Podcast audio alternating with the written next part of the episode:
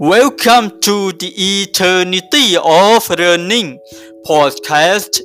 ความนิรันดร์แห่งการเรียนรู้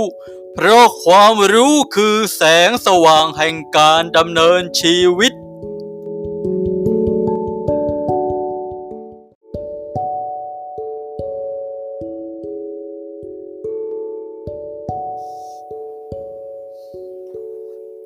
ีวิตการลงทุน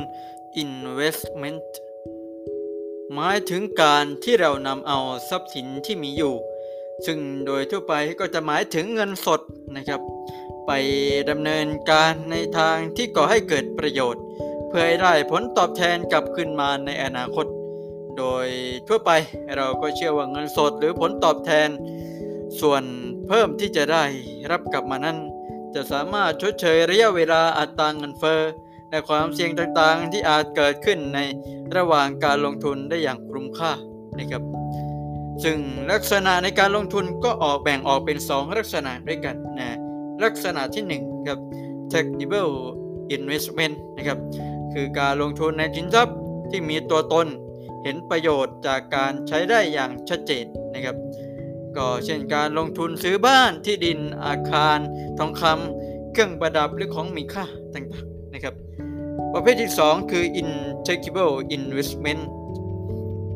เป็นการลงทุนในสินทรัพย์ที่ไม่เห็นประโยชน์จากการใช้ได้โดยชัดเจนนะครับก็เช่นการลงทุนในหุ้นพันธบัตรตราสารหนี้หรือกองทุนรวมประเภทต่างๆนะครับซึ่งผู้ซื้อมีสิทธิ์เรียกร้องและมีโอกาสได้รับผลตอบแทนจากการถือกรรมสิทธิ์ในตราสารเหล่านี้นะครับแน่นอนทุกการลงทุนย่อมหวังผลตอบแทนนะครับนะแล้วเราก็จะมาดูผลตอบแทนนะจากการลงทุนกันนะครับนะการลงทุนนั้นมีความสัมพันธ์กับผลตอบแทนนะและก็ความเสี่ยงนะการที่เราตัดสินใจลงทุนก็เพราะคาดหวังว่าจะได้รับผลตอบแทนเท่านั้นเท่านี้แต่บางครั้งผลที่ออกมาก็ไม่ได้เป็นไปตามที่เราคาดหมายเอาไว้ดังนั้นเราจึงต้องเข้าใจและยอมรับถึงความเสี่ยงที่อาจเกิดขึ้นได้ด้วยนะครับผลตอบแทนหลักๆนะของการลงทุนนะครับก็แบ่งเป็น4ลักษณะด้วยกันนะรายได้ปกตินะ current income เนี่ยนะก็เช่นดอกเบี้ยหรือเงินปันผลนะสำหรับการกรณีที่เราซื้อพันธบัตรตราสารหนี้นะหรือลงทุนในหุ้นต่างๆนะครับซึ่งเมื่อถึงกำหนดเวลาเราก็จะได้รับดอกเบี้ยหรือเงินปันผลที่แต่ละบริษัทหรือธนาคารนั้นระบุเอาไว้ลักษณะที่2คือกำไรจากการซื้อขายหุ้น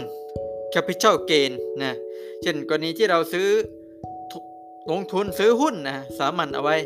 ต่อมาหุ้นดังกล่าวมีราคาสูงขึ้นแล้วเราได้ทำการขายออกไปนะเราก็จะได้กำไรจากผลต่างของราคาหุ้นดังกล่าวนะครับลักษณะต่อมาคือค่าเช่า rent ในการลงทุนซื้อทรัพย์สินโดยเฉพาะอย่างพวก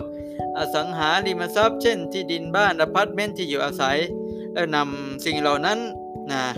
ไปให้ผู้อื่นเช่านะเราก็จะมีรายได้เป็นค่าเช่าจากการให้เช่าสินทรัพย์ดังกล่าวนะครับแล้วก็ผลตอบแทนอื่นๆนะก็เช่นอย่างเช่นเมื่อเราซื้อหุ้นสามัญก็จะมีสิทธิ์ในการออกเสียงเลือกคณะกรรมการของบริษัทนะและถ้าถือหุ้นไว้มากนะก็จะมีโอกาสได้รับเลือกเป็นผู้บริหารซึ่งสามารถกำหนดนโยบายของบริษัทได้เป็นส่วนหนึ่งของเป็นเจ้าของบริษัทเลยนะจะมีสิทธิ์ในการซื้อขายหุ้นใหม่นะในราคาพิเศษนะครับซึ่งในการ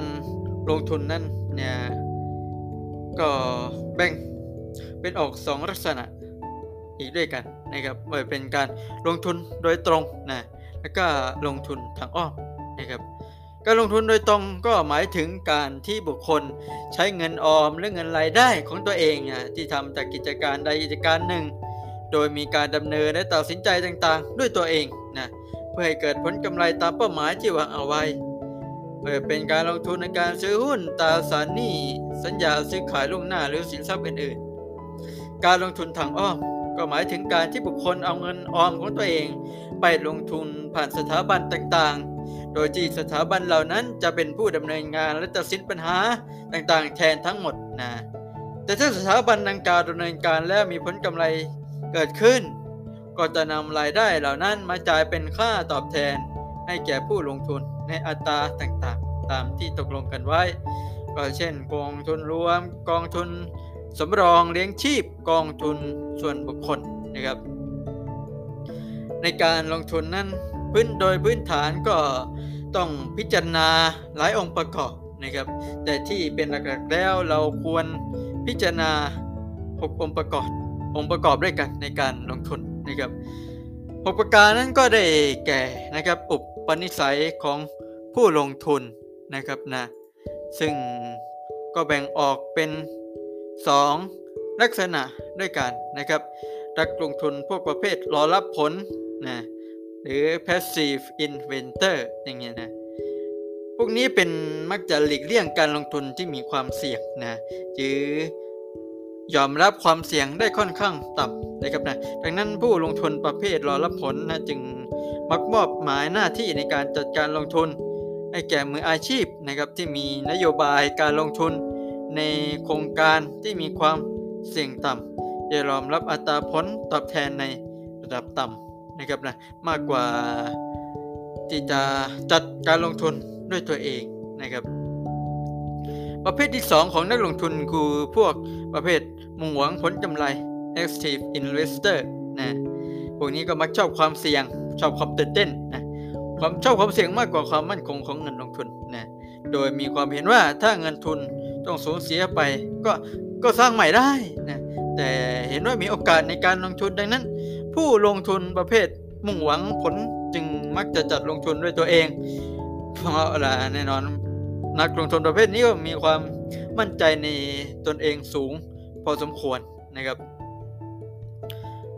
ข้อพิจารณาที่2ก็คือขนาดของจำนวนเงินที่ลงทุนนะครับเรามีสถานภาพอย่างไรมีเงินทุนน้อยหรือมีเงินทุนมากก็ขึ้นอยู่กับสาขาอาชีพการประกอบอาชีพของแต่ละคนนะครับนะ 3. ผลตอบแทนของการลงทุนนะครับก็เช่นดอกที่กายได้กล่าวไปแล้วก็ดอกเบี้ยเงินปันผลค่าเช่านะและอื่นๆนะครับนะแล้วก็ระดับความเสี่ยงในการลงทุนนะครับซึ่งหลักๆแล้วก็มีอยู่3ระดับนะครับนะสินทรัพย์ที่มีความเสี่ยงต่ำนะครับนะก็จะเป็นสินทรัพย์ที่ได้รับผลตอบแทนอย่างสม่ำเสมอทุกๆปีนะจะต้องแลกมาด้วยอัตราผลตอบแทนที่ค่อนข้างต่ำนะครับก็อย่างเช่นเงินฝากออมทรัพย์นะพันธบัตรรัฐบาล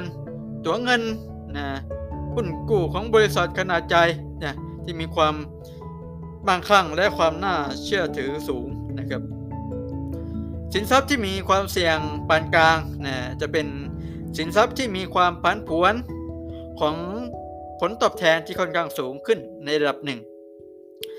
แต่มีความผันผวนของราคาด้วยนะครับ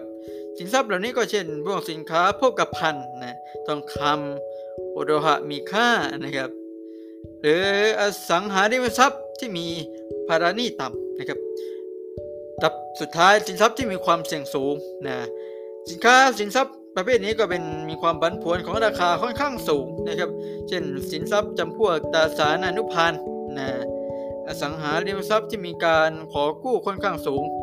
แต่ก็มีขึ้นอยู่กับความสามารถในการชำระหนี้ของแต่ละบุคคลด้วยนะครับแล้วก็ระดับ5นะครับความสภาพคล่องของเงินลงทุนนะก็เงินสดจะพอใช้จ่ายนะในแต่ละเดือนในแต่ละสัปดาห์ในแต่ละปีนะพอไหมนะครับแล้วก็การกระจายเงินทุนลงทุนนะครับกระจายเพื่อลดความเสี่ยงนะจะกระจายมากเกินไปก็ไม่ดีกระจายน้อยเกินไปก็ไม่ดีนะครับนะถ้ากระจายมากเกินไปเนี่ยผลตอบแทนก็อาจจะต่ำนะครับนะแต่ถ้า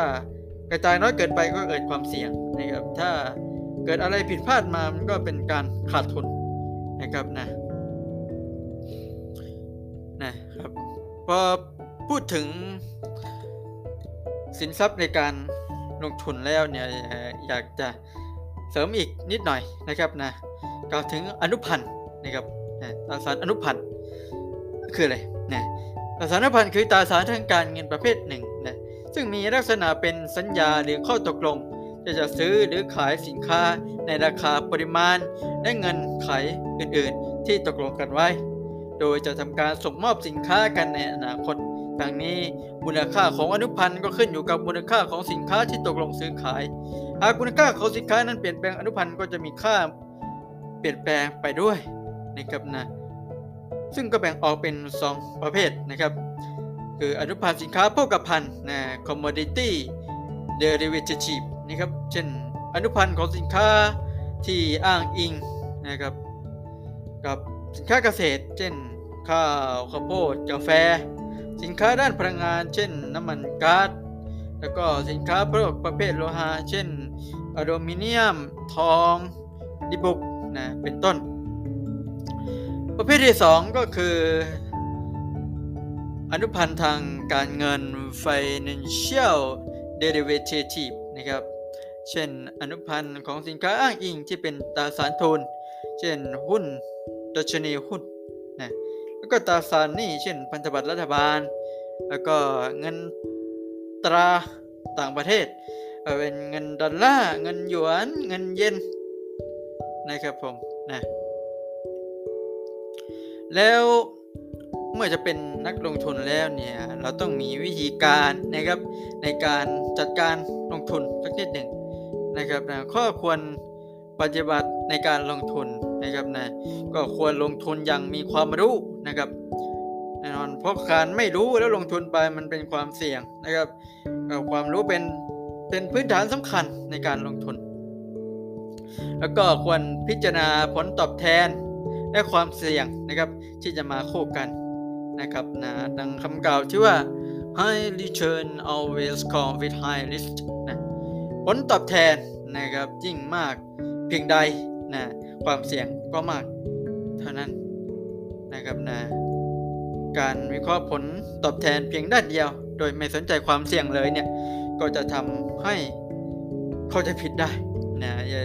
อย่าหลงไปกับผลตอบแทนที่ดูน่าลงทุนนะครับต้องพิจารณาอีกด้านหนึ่งเหรียญมี2ด้านพิจารณาผลตอบแทนแล้วก็ควรพิจารณาความเสี่ยงที่มาพร้อมกันด้วยนะครับควรกระจายการลงทุน diversification นะการกระจายลงทุนอย่างเหมาะสมนะครับนะการกระจายลงทุนไปในหลักทรัพย์หลากหลายประเภทหรือหลายรายการนะอย่างคนเป็นวิธีช่วยลดความเสี่ยงอย่างดีในระดับหนึ่ง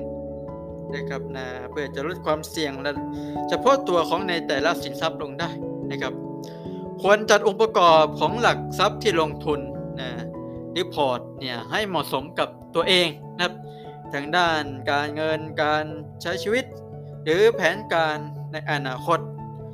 การวิเคราะห์และทำความเข้าใจตนเองอย่างรอบด้านเพื่อจัดการพอร์ตการลงทุนของตนเองนะครับเป็นเรื่องสำคัญนะเราไม่ควรลงทุนตามคนอื่นนะเพราะในแต่ละคนก็มีลักษณะเฉพาะของตัวเองนะครับมีความต้องการแตกต่างกันควรตัดสินใจลงทุนอย่างสมดุลนะครับไม่โลภและไม่ประมาทเกินไปนะขณะเดียวกันก็ไม่กลัวจนเกินไปนะความโลภและความประมาทมักทำให้เรากล้าเสี่ยงมากเกินไปนะในขณะที่ความกลัวเนี่ยไม่ยอมลงทุนก็อาจเป็นความเสี่ยงเช่นกันนะครับนะเพราะจะทำไม่ได้ผลตอบแทนเพียงพอตามที่ควรจะได้นะครับความเสี่ยงทางธุรกิจนะสำหรับผู้ประกอบธุรกิจนะครับนะเป็นการเปลี่ยนแปลงด้านเศรษฐกิจภาวะเงินเฟ้อราคาน้ำมันนะครับความเสี่ยงจากลักษณะทางธุรกิจต่างๆความเสี่ยงทางด้านการเงินนะ financial risk นะเป็นปัจจัยที่เกี่ยวกับการสร้างภาวะผูกพันทางด้านการเงินแล้วบริษัทไม่สามารถจ่ายดอกเบี้ยตามภาวะผูกพันได้นะครับความเสี่ยงจากสภาพคล่องนะ liquidity risk นะเกิดจากการไม่สามารถเปลี่ยนจากสินทรัพย์เป็นเงินสดได้ในเวลาอันรวดเร็วนะครับความเสี่ยงจากอัตราดอกเบี้ยในตลาดเงินแล้วก็ความเสี่ยงจากอัตราเงินเฟ้อ ยิ่งภาวะที่เงินเฟ้อสูงขึ้นอัตราผลตอบแทนที่แท้จริงก็ยิ่งลดลงนะครับนี่นะครับก็เป็นทั้งหมดองค์ความรู้คร่าวๆเกี่ยวกับการลงทุนนะครับสำคัญที่สุดในการลงทุนก็คือความรู้ต้องมีความรู้ก่อนนะครับในสินทรัพย์ในกิจการนั้นๆว่าเราจะไปลงทุนในสินทรัพย์อะไรนะครับนะแล้วก็อย่างที่สองก็คือลงมือปฏิบัตินะครับนะก็ลองไปลงทุนช่วงแรกๆก็ค่อยๆลงนะไม่ใช่เปิดมาก็ทุ่มหมดตัวนะครับอันนี้ก็อาจเป็นความเสี่ยงเกินไปอาจจะทำให้ชีวิตเดือดร้อนได้นะครับเพราะฉะนั้นก็พึงลงทุนอย่างมีสตินะมีความระมัดระวังนะครับนะนี่ก็เป็นทั้งหมดคร่าวๆนะครับขององค์ความรู้เกี่ยวกับการลงทุนครับ